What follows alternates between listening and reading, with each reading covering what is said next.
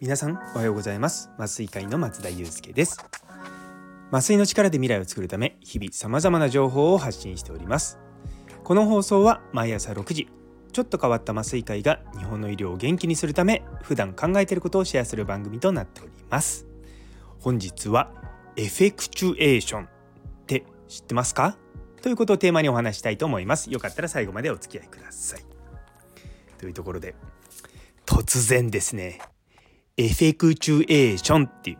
聞いたことも見たこともないような言葉をちょっと発してみたんですけれども実はあのちょっと前に X で千葉大の神経内科のあの医局長の先生がですね女性の先生なんですけども「いやこの本めちゃめちゃいいです」って言って紹介していたのででとりあえずあの私あの人が勧める本はすぐ読むっていう性格なのであの買ったんですね。で来たんですけれども最初何書いたんだこの本と思ってで副題のところに「優れた起業家が実践する5つの原則」って書いてあるんですよ。で帯にはですね世界的経営学者が発見した戦略や計画よりも重要な思考法手中の鳥の原則許容可能な損失の原則レモネードの原則クレイジーキルトの原則飛行機のパイロットの原則を習得できる日本初の入門書って書いてあるんですね。なんだかよくわかんないなと思いながらちょっと23日こう23日じゃないか1週間ぐらいかなちょっと放置してたんですよ。なんか買ってみたはいいけどもこう内容何なんだろうと思って、まあ、ビジネスっぽい本だなっていうのはなんとなく感じたんですけれどもうーんと思ってで裏表紙のところに「エフェクチュエーションとは?」って書いてあるんですよ。丸1き、えー、経験豊富な起業家を対象とした意思決定実験から発見された思考様式目的ではなく手持ちの手段から生み出される効果かっこエフェクトを重視する予測ではなくコントロールによって対処する予測や計画を重視するコーゼーションかっこ因果論が通用しない不確実性の高い状況でも有効特別な天才の思考法ではなくどんな人でも学習して身につけられるって書いてあるんですね。いやでもなんか読み始めてもですねこれ何言ってるのか最初ちょっとよく分かんなかったんですね。でも読んでいくとだんだんだんだんこう分かってきてまあ端的に言うとですね私たちこれまで何か新しいことするとどうやったらうまくいくのかって考えてやっていくじゃないですか。だからそれってどうやったらうまくいくかって予測を立ててやるわけですよ。そうじゃなくてその自分が何をできるのかとかそういったものを主体としてコントロールできるものをこう主体なんか中心にやっていきますっていう考え方なんですよね。言ってみれば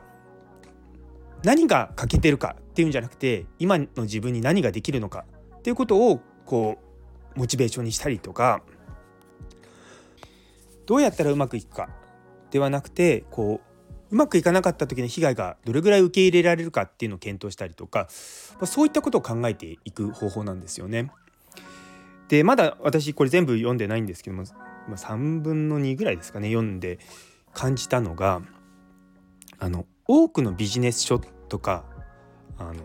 ノウハウ本とかっていうのはこうすればうまくいく。だから言ってみれば成功する方法とかそういったことが書いてあるのがほとんどなんですけれどもこの本は逆に失敗しない方法っていうか失敗はしてもいいけどだからなんか負けない方法みたいな感じな印象です。結局あそう。だ言ってみれば他そう。言い換えると多くの本っていうのは勝てる方法が書いてあるんですよ。この本は負けない方法が書いてあるっていうような感じですね。そ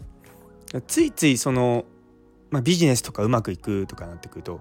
どうやって、まあ、勝ちに行く、まあ、どうやって稼ぎに行くっていうことにまあもちろん多くの人はこう意識を向けるんですよそれは当たり前だと思うんですね。まあ、それだけじゃなくって負けない方法っていうのも必要だよっていうことが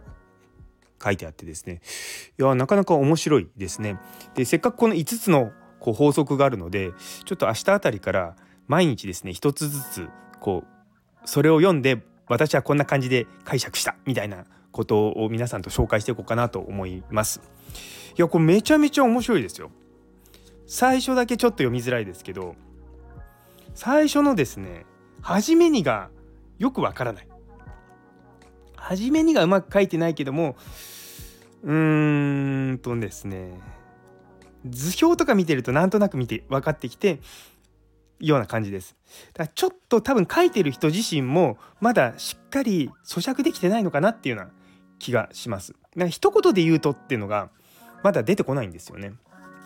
そう。ださっき僕が言ったその負けない方法っていうふうに言うとなんかスッとこう落ちてくると思うんですね。負に落ちると思うんですよ。うん。なんかそんな気がします。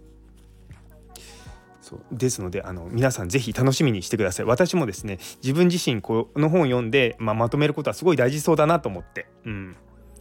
そうそうそう。っていうようないい本に出会いましたのでよろしかったら是非皆さん手に取ってください。あのリンクをあのチャプターのところにつけておきますので是非あのチェックしていただければと思いますというところで、えー、最後まで聞いてくださってありがとうございます昨日のなんで麻酔は効くのかという放送にいいねをくださった佐藤先生、モニさん、ゆいつむさん、まどかさん、姉そうに先生、さやもさん、ミルクさん、オカプラスさん、703、ノエルさん、さらにコメントくださったもみじさん、どうもありがとうございます。引き続きどうぞよろしくお願いいたします。というところで、今日という一日が皆様にとって素敵な一日になりますように。それではまた明日。